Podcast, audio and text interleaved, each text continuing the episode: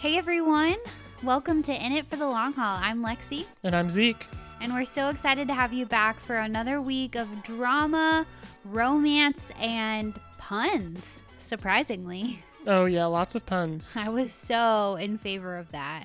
It was punderful. Yeah, even I think in the last couple episodes also had lots of puns. Michelle, I don't know if she's leaning into the puns like because she genuinely likes them. I kind of think that she's kind of I don't know, kind You're of wrong. She's my girl. No, but I think that she's I mean, she's doing it but like from a like a self-awareness of like this show is cheesy and they're asking me to make these puns and so I'm going to do it.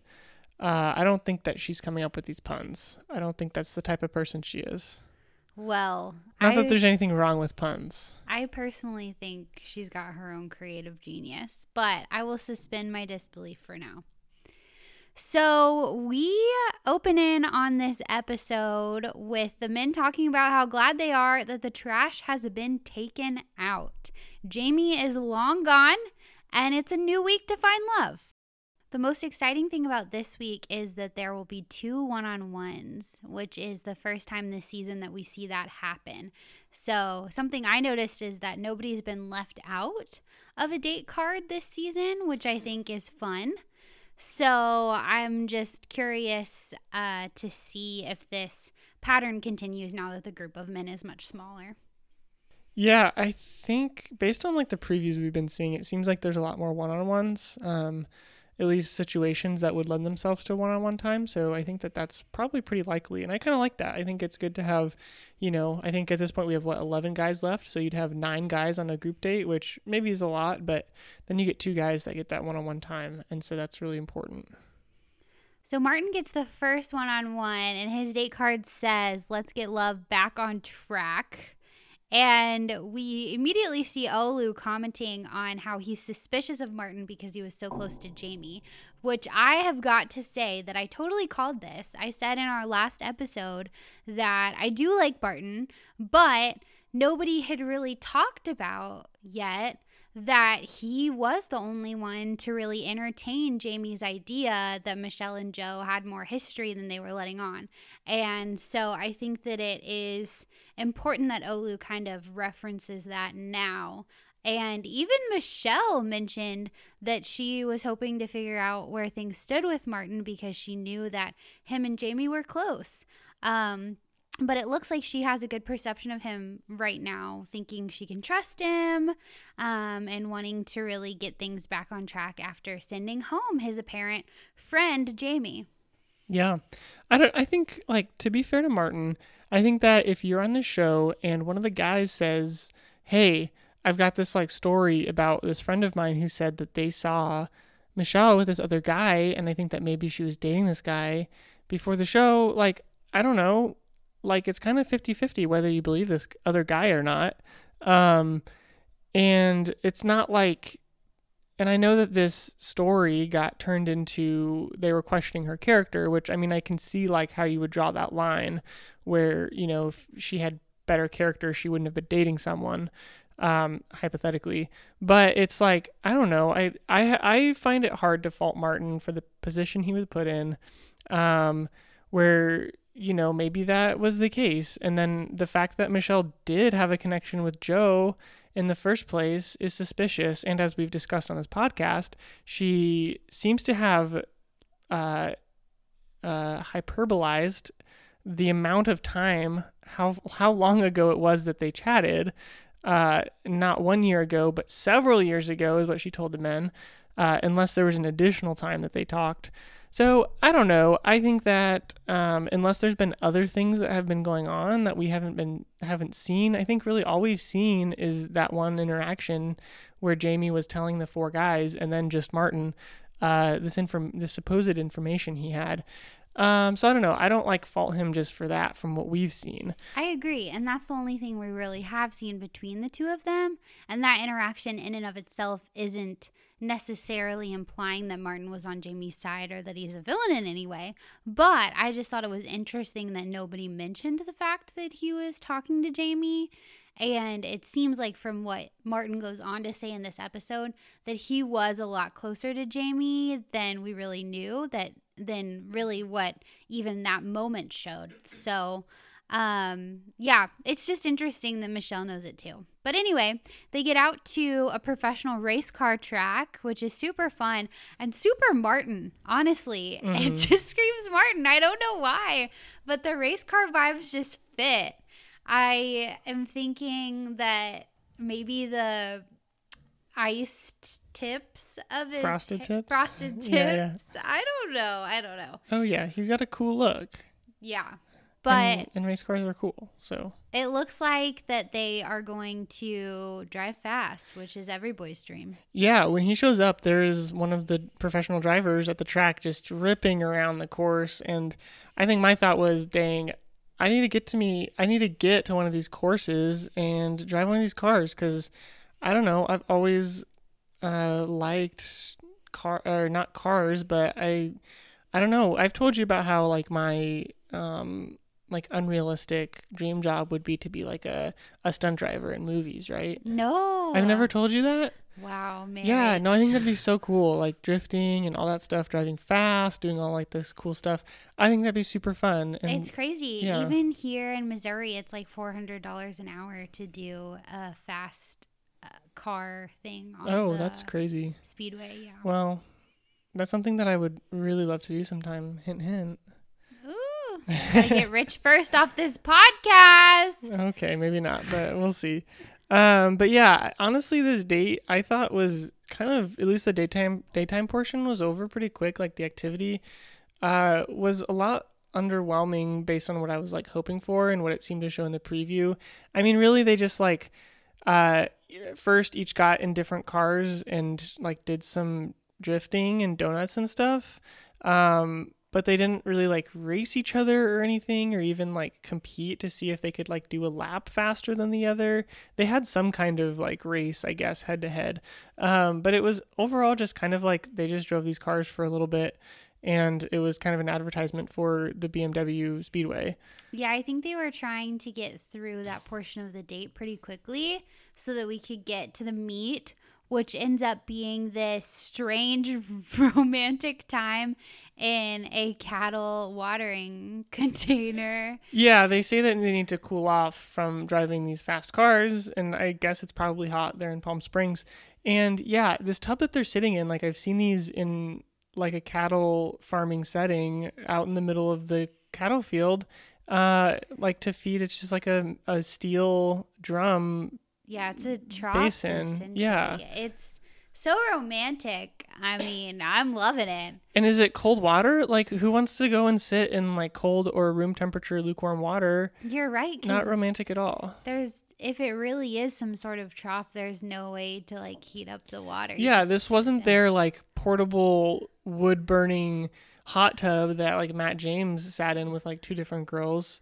Um, I think him and Bri after their four wheeler or like ATV ride, I think uh, they sat in one of those. And I don't know, like you always are sitting in hot tubs after one on one dates, and they were sitting in a cold tub. I thought that was very strange. And uh, that wasn't the only thing that chilled the date. Mm, now you've Sticking got with the the puns. puns. But yeah, I think that Martin really um, cooled off the conversation. Um, where he kind of it was kind of brought up the whole Jamie thing and him being close to Jamie, and you know I think in in in Martin's defense, I think that it's totally normal to say you know obviously the situation is what it is. I thought that Jamie was a cool guy.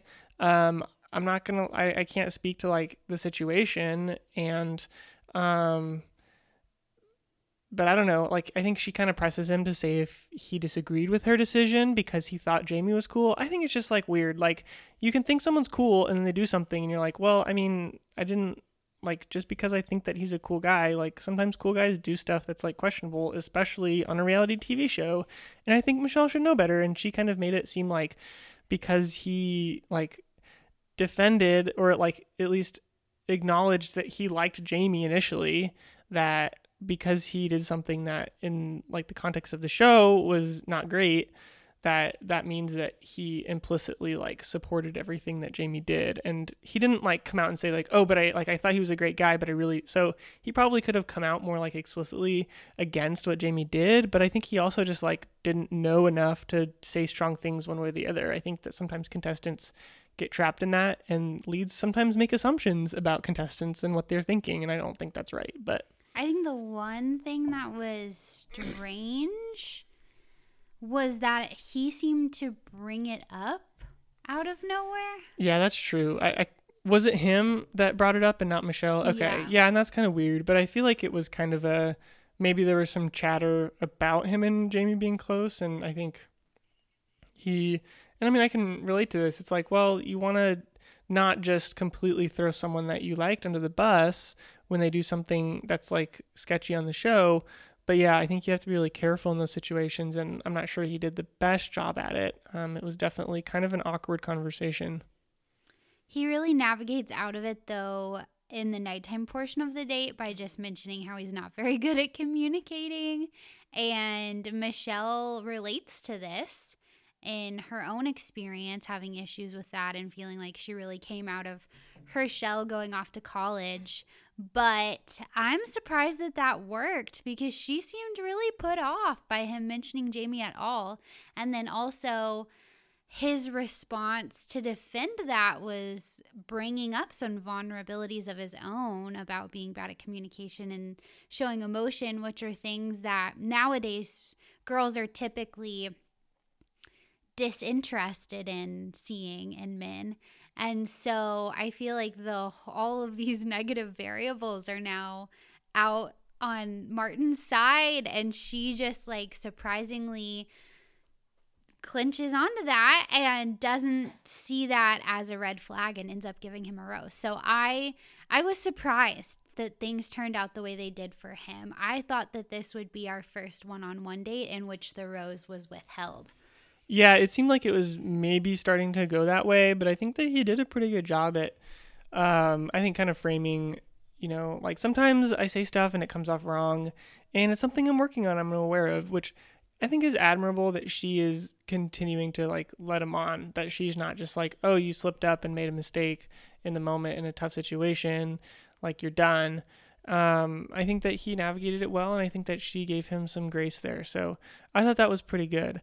Um, but yeah, that date basically. Did you have anything else on the Martin one on one? No. Okay, well, so then we get the group date card. Um, on this group date, of course, the guys are talking about not wanting to hear their name on the group date card because that means they'll get the second one on one. Normal, normal, normal.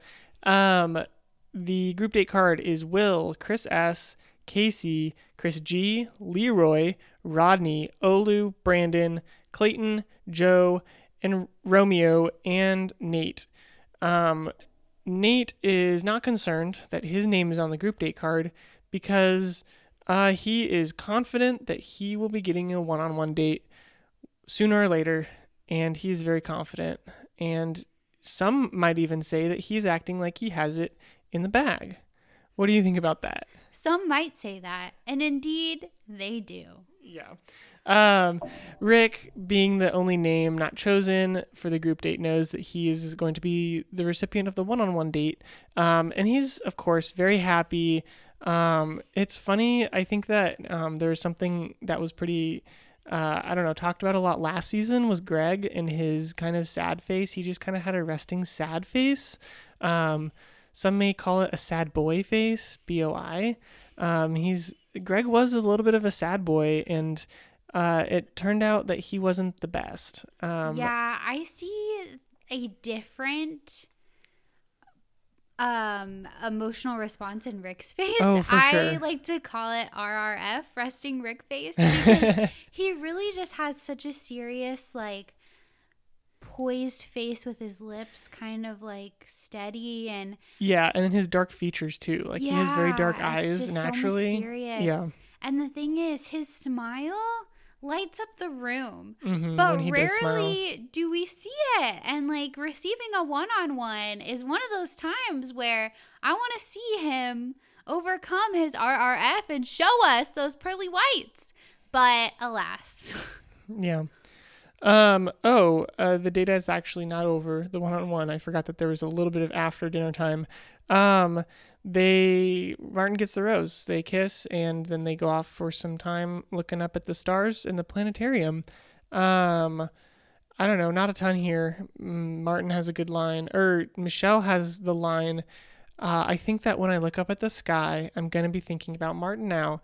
So it seems like even uh, in spite of the maybe rocky part of the first the daytime portion of the date and the the weird cold tub um i think that she is liking martin i don't um at this point you know he obviously has the rose he's moving on but i could see him getting another rose and making it into the top six or whatever i think that he's maybe up there at this point I could see that. I could also see something going wrong with drama and him getting in on some sort of villain coalition again, like he almost did with Jamie, but we'll see.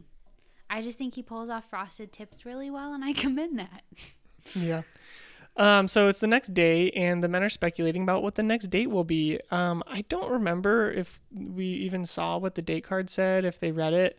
Um, but for some reason they think that it's going to have something to do with like those sumo fat suits that you like put on to wrestle in. I wish it did. Um, that'd be fun. I'm sure they've done that on this show. Uh, I ha- I don't remember seeing it, but probably in earlier seasons they've done it. But instead of sumo suits, they get these colorful gift bags, and it's one of these pajama dates that we saw on Peter's season, uh, with the classic like lingerie quote, and then there was a girl with you remember the lingerie? Yeah, your memory is crazy though. I didn't even know that that related to some sort of pajama date. Yeah, they all had, of course, they the varying types of, and they had like the pillow fight. Yeah, oh, okay. Uh, they had varying types, everything from like lingerie or lingerie uh, as it was said on the show, and the captions got it perfectly. It was great. Um, and you know, then there's some of the girls who had like onesies and like nighties that were like old fashioned and weird, and you got kind of a similar um, kind of spectrum with these guys. You got everything from Rodney, of course, you got a who got a onesie, uh, to um, our boy Casey, who had a silky blue robe, uh, and then Chris S, who had like a white dress shirt and whitey tidies um, to wear, which was strange, and he made the most of it. And some B-roll that we saw of him just you know lounging on a couch with it, it was ridiculous. Um, but we learn that the date is none other than a slumber party. Uh, and I have to say, it looked pretty dope. I would be all about this date. Um, maybe not for the date as much, which um, is maybe how the guys ended up acting, but it just looked fun. They had snacks. Uh, there was some like games like Twister. They had some like foot massage baths and cucumbers for the eyes and face mask. Yeah, it looked like a good time. This is what I imagine slumber parties are like in the suburbs of New York City. yeah. It was really great and honestly a little too great because the guys end up really getting into the fun but are essentially ignoring Michelle. And we see Chris S start to play Twister with her, but that's really the only direct interaction. Michelle even has to call Clayton over to make cotton candy with her because nobody is enjoying any of these really fun things with her. And I would think that that would be the key here. You're set up with a really good situation with a lot of fun to be had, and you're not using those fun elements to casually bond with Michelle. You don't have to rely on your own conversational ability. You've got some entertainment factor to help you guys pass the time, and you're not using it. Yeah, you would think this would be a, like a prime situation for like stealing some cuddles with the with the bachelorette. Yeah, I just think that it I mean, I, I understand how fun the date is, but I'm surprised that nearly all of them didn't make any moment out of this. Yeah, so. I'm sure it was, um, you know, with this show, we always talk about, you know, we don't see everything. They show us what they want to show us. But I mean, this was one of those situations where what we did see was her kind of standing off to the side uh, kind of looking around like they're all doing stuff together. They don't seem super interested in me. And I mean, yeah, it makes sense. I mean, it's like a slumber party. And typically, I mean, at least if you think about like the typical slumber party, I mean, usually it's mostly girls, but, um, you know, it's usually going to be like single gender. And so uh, I think that it would be kind of a weird position if you're like all these guys you want to hang out with your the bros you know and it's going to be kind of strange maybe to figure out how to include this girl that you don't know that well but Except it's it's, crazy the whole purpose i of the know and so that's like hard to like understand but um yeah they weren't cuddling with her but nate was taking advantage of the biggest teddy bear i've ever seen. I mean this is we're talking life-size grizzly uh replica scale teddy bear that he's just i mean he's a big man too he's six eight and he's just chilling he's just sitting in its lap and lounging and looking comfy and Something larger than Nate. yeah, that's impressive. Um, I don't know if it was you know larger than Clayton, but because I think Clayton has the most mass of any of the men on this show, even though he's not the tallest. But uh, yeah. But then anything else on the first part of this date? No, I think, you know, we start to see Michelle getting really emotional. And I think it's a good thing that they switch to a different element of the date because then you can salvage it a little bit. It's like a nice palate cleanser when Tayshia and Kaitlyn announced that they're going to have a teddy bear takedown fight, essentially a pillow fight, but with the stuffed bears that they made. And they've got WWE female wrestlers, the Bella Twins, to um, facilitate the takedown. So I think that this is a good moment to change things up, but Michelle does not look super happy about that. I think she was hoping that more time with all the fun things would eventually pressure someone into reaching out to her, and now they're going to be even more distracted by this very um, structured fight that they have to really focus on and compete for. But I think it's a good thing, Michelle. I think it's a good thing.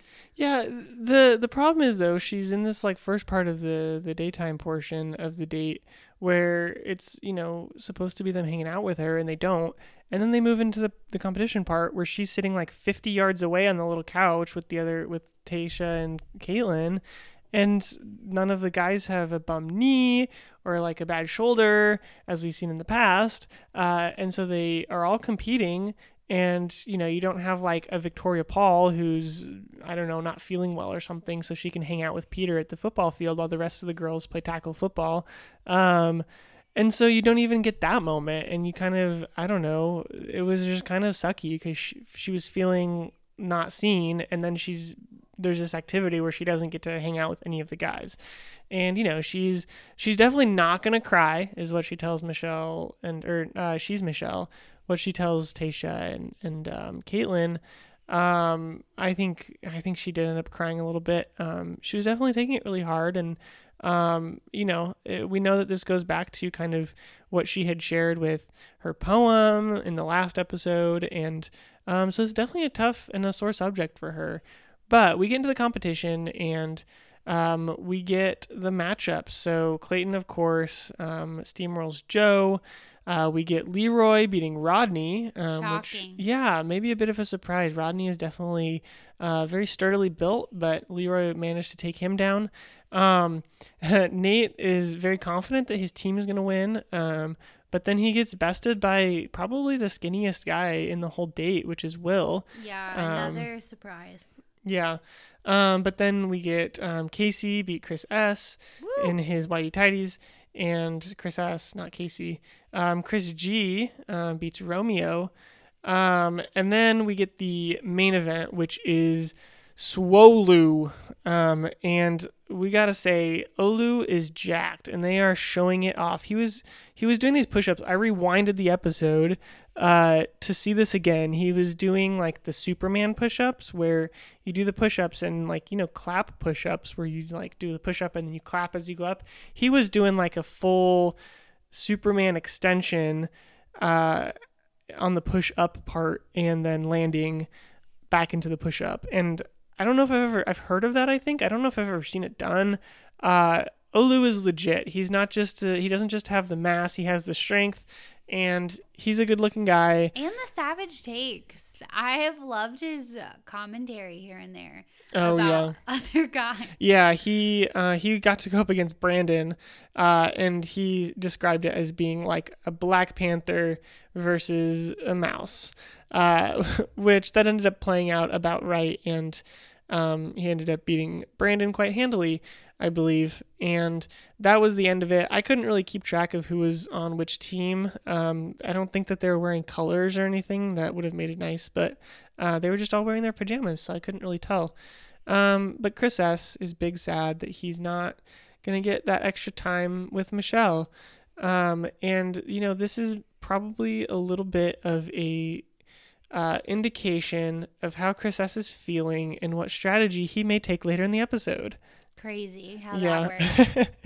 um, but you know, Michelle's still feeling not seen because she sat on the sidelines while they all had more fun. Um, and you know, it's really hurting her. Um, yeah, I don't know. I think that these guys they really seem to like each other a lot, and that's making it harder. And they're getting lost in this moment of the fun date and forgetting that there's this girl that they're competing over, and a great girl at that. So, um, I really hated, especially when they were just cheering and like huddling and jumping yeah, and in a circle about how their team had won.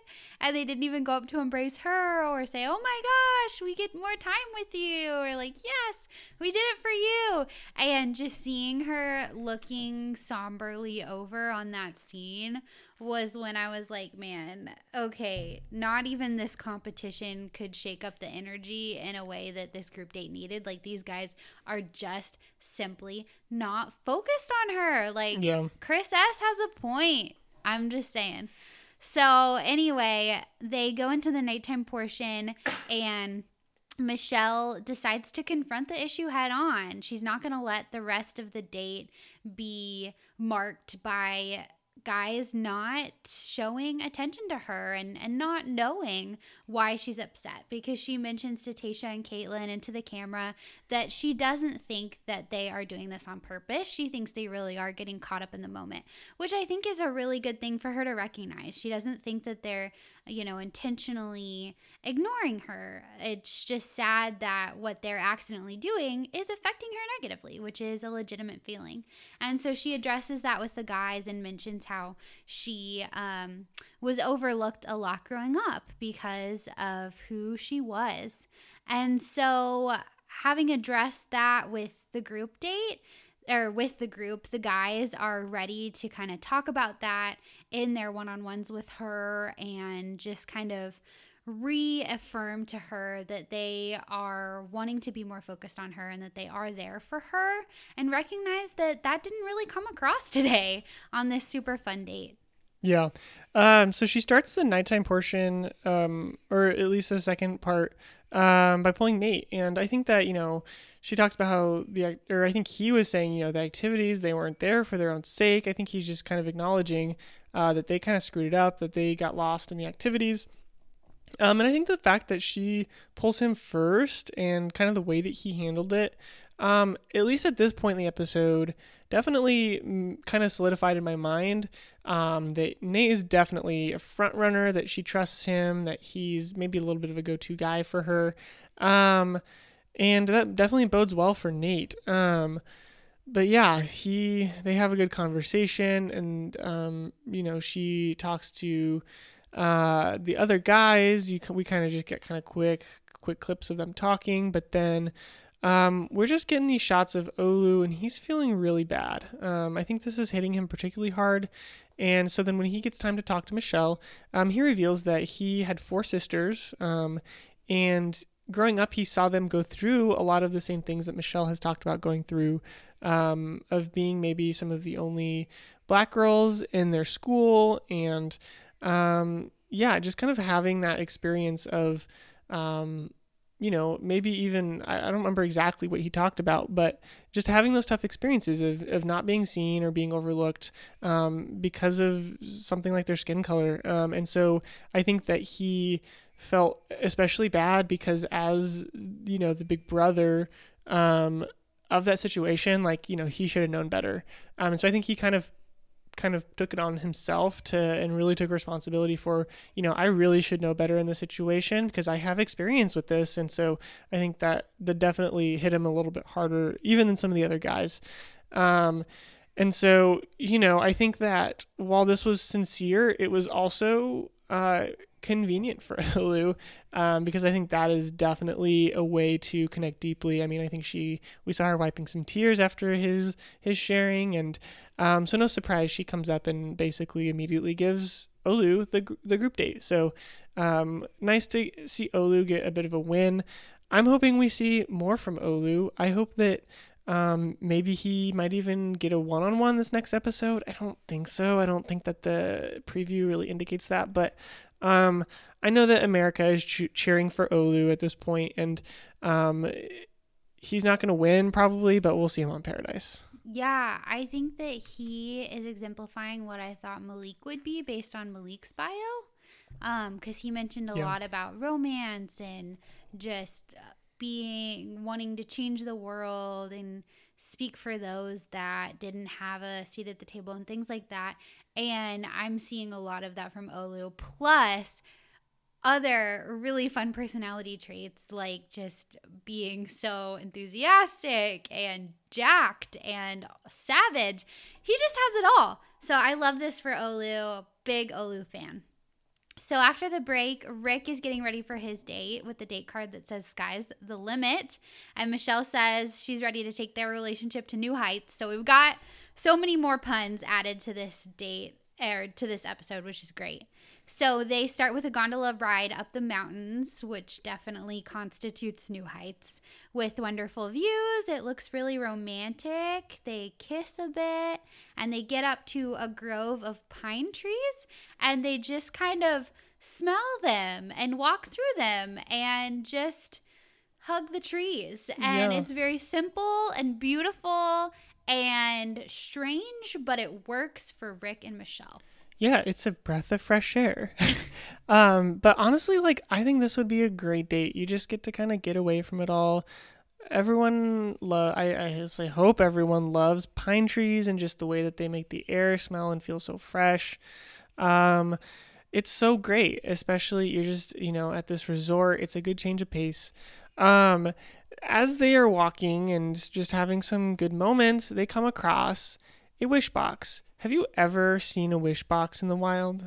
no, I haven't. Okay, I am not sure that this is a real thing that exists in the location where they found it before the show existed and was going to film there.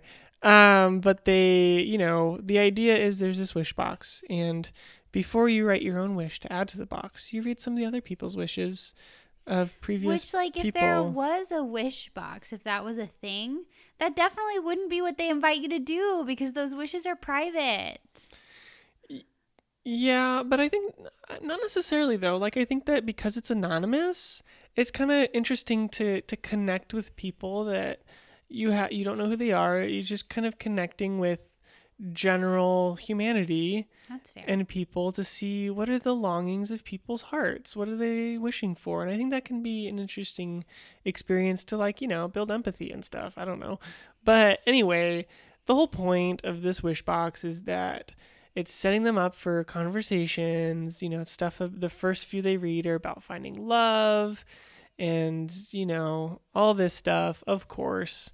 But then the tone kind of shifts. We see Rick kind of pull a card and it says, you know, I wish that my dad could see the man that I've become. And um, that is just kind of a perfect setup for Rick to have a good conversation with Michelle and, and talk to her about how he lost his dad a, a few years ago and, um, you know, how that has been tough for him. And they just kind of have that whole conversation.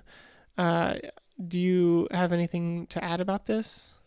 I think that he is able to discuss it really effectively and bring up such a hard topic that can be really awkward for people and those that receive the information might not always know how to process it or respond but he makes her feel comfortable even in this short moment and you can tell that he's going to elaborate on it later on and that Michelle would want that from him too but he's able to effectively discuss it in the moment too and share that with her and Mhm. in a way that makes her feel comfortable too and him feel comfortable in sharing so i admire that especially knowing how difficult it is to talk about your parent passing. I too lost my father around the same time. And so I still think about how difficult it is to really share that, especially in a succinct and, and quick way like that when when you're caught off guard too by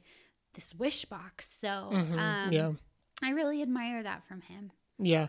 Rick feels like he can tell her anything and, and it'll be okay. And I think that's great. I mean, there's a level of trust that he is building with Michelle. Um, and then recognizing that it's like, it's not, it's trust and he's feeling safe with her. And I think that's like a really foundational thing for any relationship. Um, so we get to the nighttime portion and um, Rick wants to talk more about his family. Um, he has more to tell about his dad before his dad passed, and unfortunately, it's not uh, you know a great story. Um, he talks about how he uh, discovered through seeing his dad's phone that uh, his dad was cheating on his mom, he was having an affair, and how kind of basically the gist of it was his he thinks his dad blamed him for um, the ensuing depression that he went through of I think they separated his parents and um, I'm a little fuzzy on the details, but basically his impression was that his dad kind of blamed him since he was the one who caught, who kind of blew the whistle on it um, until the day that he died. And so that was kind of, I think he said it was like 10 years of, of that. And gosh, that has to be so hard. And I think that um, you can kind of tell that, that Rick does carry some of that um, not like baggage, I guess, but I guess baggage is maybe the right word, where he does carry some like deep emotional stuff, and um, but I think that he carries it well, and um, especially like you mentioned his smile, like when he does, when that smile does break through, it's like great, um, and and yeah, I think that um, y- you know he we see we see Rick um, kind of you know shifting gears a little. We see we see Rick. Uh, participating in what has become, I think, this kind of amusing trend in this franchise of contestants um, coming up with more and more creative and roundabout ways of saying that they really like the uh, lead. Uh, and using the word love, but not in the I love you or I'm falling in love with you, but you know, like, oh, I could see myself falling for you. We see that a lot. Um, but Rick, um, thinks that he is looking forward to the moment that he can say that he's falling in love with Michelle, which I, I don't know. It's just it just makes me laugh. I think that um, it's it's fun. It's kind of fun to see the ways that they try to inject. Because I mean, it would be super corny. It's like, oh, I really really like you. Um, you know, they're not in middle school, but they're coming up with these um, dramatic and, and touching and, and memorable ways of of communicating how they're feeling without overdoing it for the where they're at at the moment. Three claps for creativity. I tell you what. And apparently, Rick is rewarded not only with a rose, but also with the most famous guest artist we've ever had on this show in the time that I've been watching, at least. Besides, I guess, who was it? Luke Bryan. Oh, was Luke Bryan on the yeah, show? Luke Bryan was performing at Cedar Point when Peter and Victoria. No, no, no, no. That was Chris Rice. Chris Rice, sorry. Right, and I don't think He's also famous, but he- Andy Grammer, I would argue, is definitely a bigger name than Chris right. Rice. Yeah, Andy Yes. Grammer is pretty famous. Yeah. I think. I mean, And- I've heard of him. So, I mean, I hope his career is not in jeopardy or something to where he feels like he needs to perform on The Bachelor to get a comeback. But um, maybe it's just because he is a fan of the show or was all about this gig, and or because Rick is a serious contender who deserves Andy Grammer. I don't know, but I loved it. It was so fun, and I love his new song, so that Yeah, worked for me. I'm a renewed Andy Grammer fan. Yeah, and of course, you know, it was a nice song, nice dance. Um, I mean, I come away from this uh one-on-one date. I don't know what what your feelings are. Um, I I could see Rick winning the season now. After this one-on-one. I really do. Especially, we'll talk about this more, especially after some of the ensuing drama uh, during the cocktail party uh, that, you know, I think catches one of the other series contenders in the crossfire. and how he reacts, I I seriously think. I mean, I think Rick's gonna get a hometown for sure, Oh, for sure. He definitely will. and I think he could win. I think Mm, that he he's. actually might. I mean, here's my thing. I still think that Joe has high potential. We just haven't seen it explored much since the first night. But if something happens with Joe or that doesn't really come to fruition, then Rick definitely is a more serious contender than him at that point. So yeah, maybe. Yeah, I I think that um, so the way that I'm that I'm thinking about Rick right now is I'm seeing him as like all the good parts of Greg from last season with some Zac Clark mixed in. I'm seeing some of that vibe.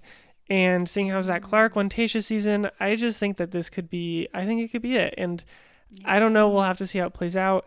I he's really grown on me. I think that he felt a little like weird and creepy a little bit at the the first episode, sitting in the cart.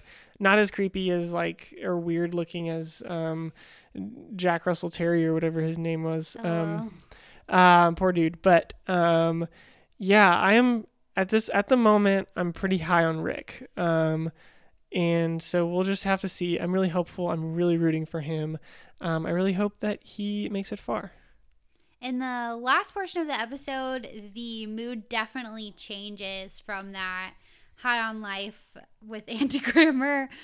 Um, and during the cocktail party, well, really at the beginning of it, before it even starts, as Michelle is making her final way down the stairs, Chris S says that he has some thoughts to share with the entire group. And and keep in mind, Chris S was not part in this. This is talked about. He was not. He was on a losing team, so he was not part of the after party where I think they kind of hashed some of the stuff out. So he either heard about the date from the other guys, although I don't know if he has. He was on the date. at this point, or no, heard about the um, nighttime portion, and Michelle, and you know, informing the guys that were there for the nighttime Oh, portion right, that right. she felt unseen. So he either hold, heard that from the guys that were there, but we don't know that they are sharing that or that they're even friends with him. Or the producers told him about it and told him to bring it up if he didn't come to that decision on his own volition.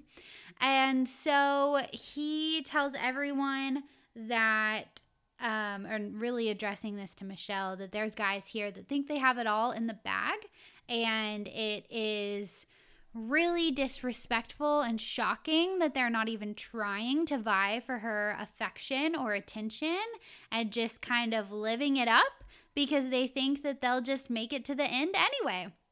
And so everyone is just shocked that he is making this declaration before Michelle even has a chance to toast the group or begin the nighttime or to begin the cocktail party. So uh, Michelle's kind of caught off guard too, but she thanks him for speaking up and is able to kind of um, help him end that little moment. Yeah. Um, so what we see then is is also pretty cringy. Um, to go on top of the cringe, we see Brandon, you know, stepping forward to say, "Hey, Michelle, can I take you first? And I don't think I've ever seen this before. Chris says, "No, I'm I'm going to take her first. and everyone is kind of shocked at this. Um, surprisingly, Michelle like allows this to happen. She says, "Okay, like that's okay, Brandon. I'm I'm gonna go talk to Chris, and I'll come find you later." Um, but this this makes sense. I mean, it, it gives Chris a, a chance to to talk to talk more about what he's thinking uh, with Michelle, and um, what we get then is um, Chris kind of going deeper into what he is thinking, and she uh, she does kind of press a little bit. She wants to know if there's anyone in particular who's seeing this, and as we kind of see based on Chris's reactions um, in the earlier part of the episode, he has Nate on his mind as someone who thinks he has it in the bag. And to be fair to Chris S, um, I think this is a justifiable thing to think. I mean, to have the confidence, which I think Nate is right. I think that he is going to get a one on one in the next, at least, if not the next episode, the one after that. But don't say it. Yeah, but he, I think he- the dynamic of like the group is when you're in that position, and I think like Joe is doing this well, where Joe isn't saying anything. We don't see anything from Joe, and I think Joe knows that he's in a good position. Um, although I, I think that the lukewarmness of Joe may end up being his downfall. I don't think that there's much there besides just the basketball thing. Um, but we'll have to see. I think that there will be more romance between them. But right now, it's just kind of like uh, he's just kind of feels like a shoe in. I think um, Joe is kind of a for granted uh, front runner.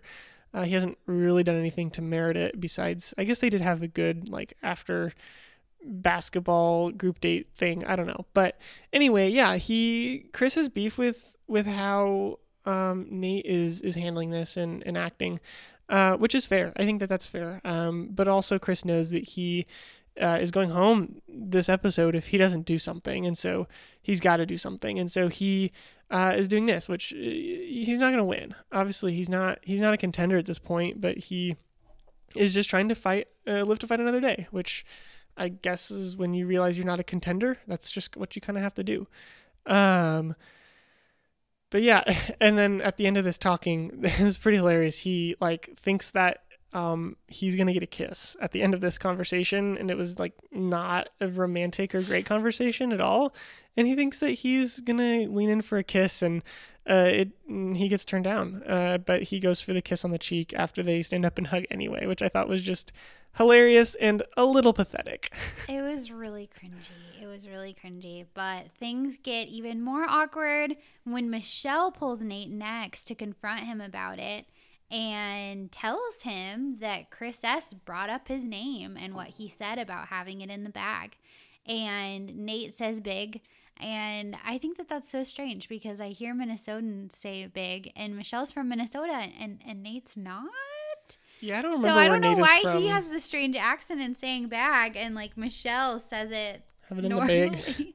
but anyway, so Nate is pretty upset when he leaves his conversation with her and wants to ruin Chris S and confront him immediately.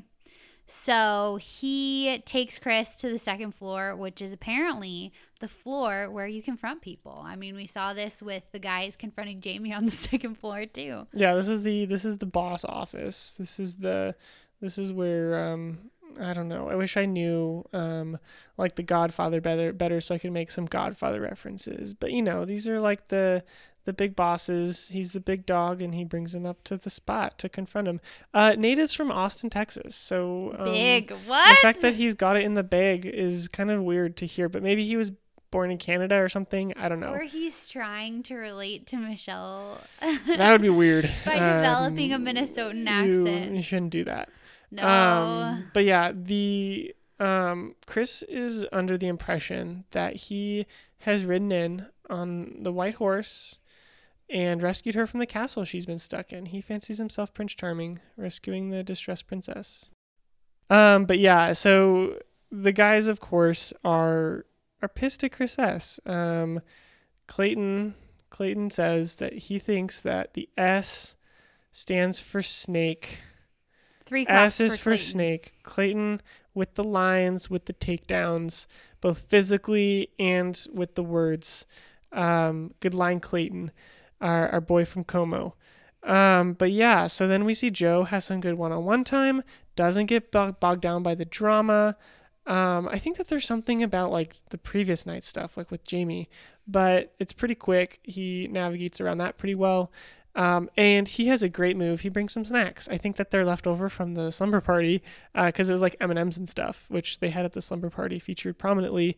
Um, but yeah, I think that he does a good job. Um, we get some good time from Rodney and Brandon. We get some nice kisses. Brandon is like, you know, like laying her down on the couch to kiss her, which is a pretty good move. Definitely less friend zoney than Rodney. Um, Well, I don't know if Rodney's still in the friend zone, but Her and Rodney do a handshake. oh yeah, the, apparently they had a, So a friendly. secret handshake. So yeah, definitely.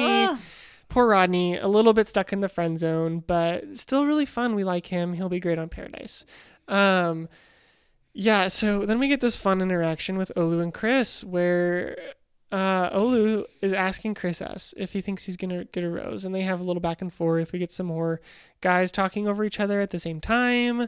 Um, and we get this just hilarious, like, ending of this where we get this, like, Oh, well, all right then. Okay, great, cool, cool, cool. All right, cool, awesome, great. And it's just like so funny. Um, I think even Chris like thought it was funny. I think he Yeah, was he starting to was break character a little bit, and he was laughing, and like who wouldn't though? It was kind of I was laughing. It was so funny. And Olu was just sipping wine and looking cool about it. So it yeah, was, and Olu has a rose, so he is in a great position here to be acting like a big dog. Which I mean, I think he's kind of proven that he's a bit of a big dog, literally. Um, and so he gets to kind of uh, go up against Chris S, who, uh, you know, at the end of this cocktail party, if anyone thinks he has it in the bag, it's Chris S. Uh, which um, I, I think honestly, I was like, I don't think that Chris S will get a rose. If he does, it'll be great for drama. And I guess I don't know what other drama would even be in the next episode if not for Chris S. So I, I, I wasn't sure, but I thought surely that she wasn't really into it uh, in that little stunt. But um, as we see, uh, we go straight into the rose ceremony from there. And um, Martin and Rick both have roses from their one on ones, and Olu got the group date rose. So we've got three guys already with their roses. Um, some definitely good contenders there. Um, but then the rose order was Brandon and then Leroy. Um, I think we both thought Leroy would go home at the end of this episode because we just haven't seen much of him um, of all the guys that are remaining. Um, but then we get Joe and then Rodney and Clayton and Casey and Nate. Um, and then Chris S. Um, I think we both thought that Romeo would get that last rose. Um, but wanted then it so bad. I know. I, we were both hoping that Romeo would get his moment to shine, but I think that he's maybe be just too nerdy. to paradise either. I just there's so much potential there. he seems like a great guy. I'm sure Oh. that you know he won't be for any want of of ladies sliding into his DMs. But I don't know. I'll have to check out. We'll have to see how many followers he has on Instagram to see if he's even popular. Who knows? Maybe the people just don't like him. Um, but that leaves Romeo, as we just said, and then Will and Chris G, uh, not getting roses. All, um, at least guys that seemed nice or great potential. Um, I, it'd be hard hard pressed to say that there's any trash that got taken out this episode, but um, you know, by all accounts, Chris G, great guy, um, but I think just didn't have that spark with Michelle. And you know, Will had his fun moments with Peter, but really, apart from Peter, Will was not that interesting or exciting. Um, and then, of course, we just talked about Romeo. So, um, Chris had mentioned that he would give Olu a wink when he got a rose. He was very confident. He didn't do that, but uh, he knows that Olu is happy for him. Yeah, I think he probably chickened out because Olu like is built. So Yeah, I wouldn't want to mess with him. he talked the talk, but he can't walk the walk. So Yeah, Chris S. What a snake. but he lives to see another day. He so really there's does. into the future. Yeah, and then Michelle has some big news to close out this episode. Um, she says that she is headed back to Minneapolis. Dramatic pause. But of course, the guys are going with her, so they're all going to Minneapolis. I think we knew that this was going to happen. I wonder where they're gonna stay. Uh, there's probably some some La Quinta in, in Minneapolis that they'll stay at. Um, but yeah, we're down to 11 men. Um, I don't know about you, but um, so let me read the names of the 10 men or the 11. So we have Martin and Olu and Rick, Brandon, Leroy, Joe, Rodney, Clayton, Casey, Nate, and then Chris S. This feels like the top 10 plus Chris S. 100%. yeah, I I still there's some surprises for me that are still here, but overall these are solid guys. Um I will say though, I don't feel like she's hit that like unbreakable level level of vulnerability with any of them except Rick right now. Yeah, I, I think, um, yeah, I mean, I have some thoughts about these top 10. I think that, you know, I think obviously Chris S is the 11th man here. Um, he's there, he's there to cause drama and he's what it looks like he's going to, um, which is great for, for the entertainment factor of the show. Um, we really haven't seen anything from Leroy. I mean, he has great style. We've seen that from him. Um, Casey has basically been relegated to the commentator role. He's been commenting on stuff and Sorry, Casey, we love you. We do. Um, but you know, he I think he's commented on this on Instagram. He just hasn't really I think he's he had some self-deprecating joke about how like you know it was a picture of him talking to Michelle, and he's like, yeah, they just don't they don't show it on the screen. Um, so sad for Casey, but um, so I would say that probably him and Leroy are on the chopping block for the next episode, and then probably Chris. So um, would be my guess, but I I do have to say I think that um, understandably after having Chris S specifically name him, Nate was annoyed and frustrated with him. But I think that the way that he handled it shows that he is at a lower rung of maturity. I don't see Rick um, or Joe really doing that. And I don't think that Michelle is looking for that. I think that it's a, um, I think it was a reaction that was not as composed, not as above it as Nate has kind of seemed like he has been saying that he was. But to me, that kind of hurts his. It would drop him in my rankings. I mean, honestly, right now, I mean, I think we'll see more from Joe, but also there's some previews that maybe don't look great for Joe, but of course, those don't usually pan out. But I could, I could, I think, come up with a power ranking right now if I was going to like a top three that had Rick at the top right now after this episode. That's bold, but It is. not unwarranted. It's a hot take, but I think that, you know, sometimes you got to go for the long odds to win big. I I'm just going to say it right now. Rick is going to win the season. That's my prediction after this episode. And I'm going to stand by it until something happens. Yeah, I think that I would put my money on Joe or Olu. Ooh, Olu the dark horse. Okay. Mm-hmm. Nice. So we'll see how things go. Like you were saying, Nate doesn't seem to be at the same level of maturity for reasons related to how he reacts. Brandon doesn't seem to be at the same level of maturity due to the way he conducts himself more generally with his swagger. So yeah, that like he's casts him out. and he has it, but it's I it's almost cheesy and like too smooth. yeah. It's not as like genuine and like real life. Like you think he's gonna like get down on his knee and propose to her at the end of this? No, there's No. no, way. And then you've got Rodney with the friend zone, Clayton, who we know goes on to be the next bachelor. Yeah. and Martin, who I think doesn't have the depth and the willingness to open up that'll take him to the top two. So, yeah, really, you've got Rick Olu and Joe as the main contenders here.